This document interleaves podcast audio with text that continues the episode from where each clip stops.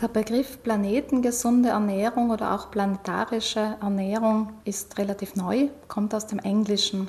Dort spricht man von der Planetary Health Diet, also von der planetarischen Gesundheitsdiät, wenn man das wörtlich übersetzen würde.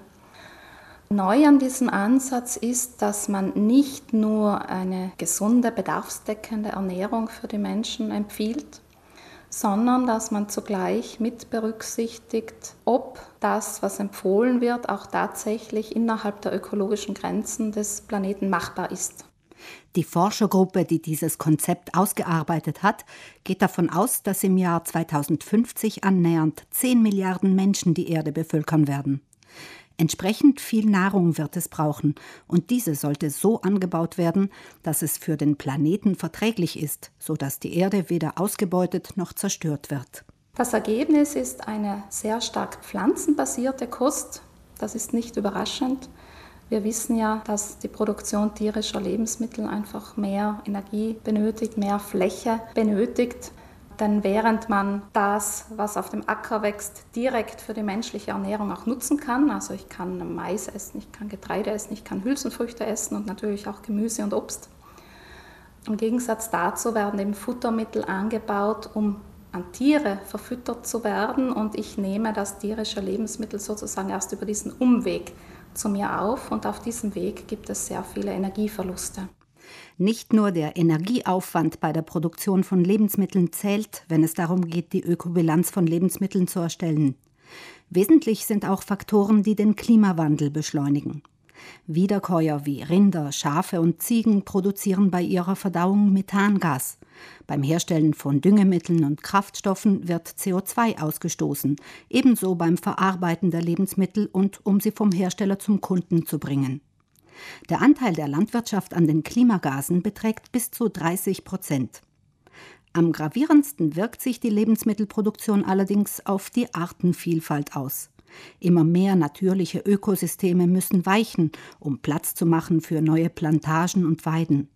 Fatal sind große Monokulturen, auf denen jede Menge Herbizide und Insektizide zum Einsatz kommen und die weder Lebensraum für Tiere noch Platz für Wildpflanzeninseln bieten. Auch zerstörte Uferregionen durch nicht nachhaltige Aquakulturen und die überfischten Meere tragen zum Schwinden der Artenvielfalt bei.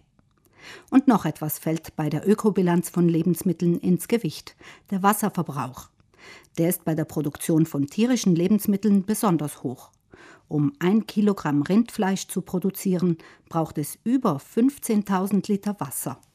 Das Fazit der Forscher im Hinblick auf unser Essen der Zukunft überwiegend pflanzlich, möglichst regional und idealerweise biologisch angebaut. Natürlich sieht der individuelle Speiseplan bei dieser Ernährungsform unterschiedlich aus, je nachdem, wo jemand lebt. Die planetengesunde Ernährung lässt sich den lokalen Gewohnheiten und der lokalen Esskultur anpassen aber ganz klar wird eine Richtung vorgegeben und die besagt, dass der Verzehr von pflanzlichen Lebensmitteln, speziell von Gemüse, Hülsenfrüchten und Nüssen im globalen Durchschnitt gesteigert werden soll und dagegen der Konsum von speziell rotem Fleisch, von Milchprodukten, allgemein von tierischen Produkten und von tierischen Fetten und auch von Zucker ganz stark reduziert werden sollte. Um sich gesund und nachhaltig zu ernähren, sollte der Teller halb voll sein mit Gemüse und Obst, dann folgen in abnehmender Menge Vollkorngetreide, pflanzliche Proteine wie Hülsenfrüchte, Nüsse und Schalenfrüchte und pflanzliche Öle. Alle anderen Lebensmittel, die spielen in der Gesamtsicht mengenmäßig wirklich eine untergeordnete Rolle und sind nur in moderaten bis kleinen Mengen vorgesehen. Das heißt eben kleine Mengen an Milchprodukten, kleine Mengen an weißem Fleisch und rotem Fleisch. Eier werden auch dazu gezählt und Fisch und Meeresfrüchte. Bei der planetengesunden Ernährung kommt es nicht zuletzt auf die Menge an. Was das angeht, herrscht global gesehen eine große Ungleichheit. Weltweit sind immer noch etwa 822 Millionen Menschen unterernährt und etwa 2 Milliarden sind nicht ausreichend mit allen Nährstoffen versorgt. Umgekehrt verbrauchen wir in den reichen Ländern und auch in den sogenannten Schwellenländern zu viel. Wenn allein dieser Teil der Weltbevölkerung sich an den Rat der Weltgesundheitsorganisation halten würde und pro Tag nicht mehr als 2200 bis maximal 2500 Kilokalorien konsumieren würde, dann wäre das bereits ein deutlicher Beitrag, um die Umwelt zu entlasten. Zugleich wäre Maßhalten ein gutes Mittel gegen Übergewicht und damit verbundene Zivilisationskrankheiten.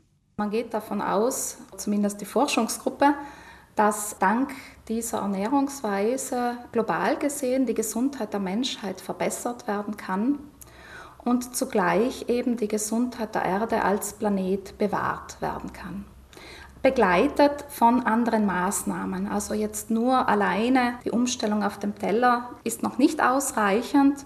Zusätzlich wird auch gefordert, dass die weltweite Lebensmittelverschwendung stark reduziert werden muss denn da gibt es ein großes Potenzial. Und die Landwirtschaft muss ökologischer werden, global gesehen. Übrigens beeinflusst fast jeder Kauf eines Nahrungsmittels indirekt die Umwelt in anderen, meist fernen Ländern. Diese indirekte Verantwortung der Konsumenten für globale Umweltauswirkungen nennen Forscher Telekonnektion.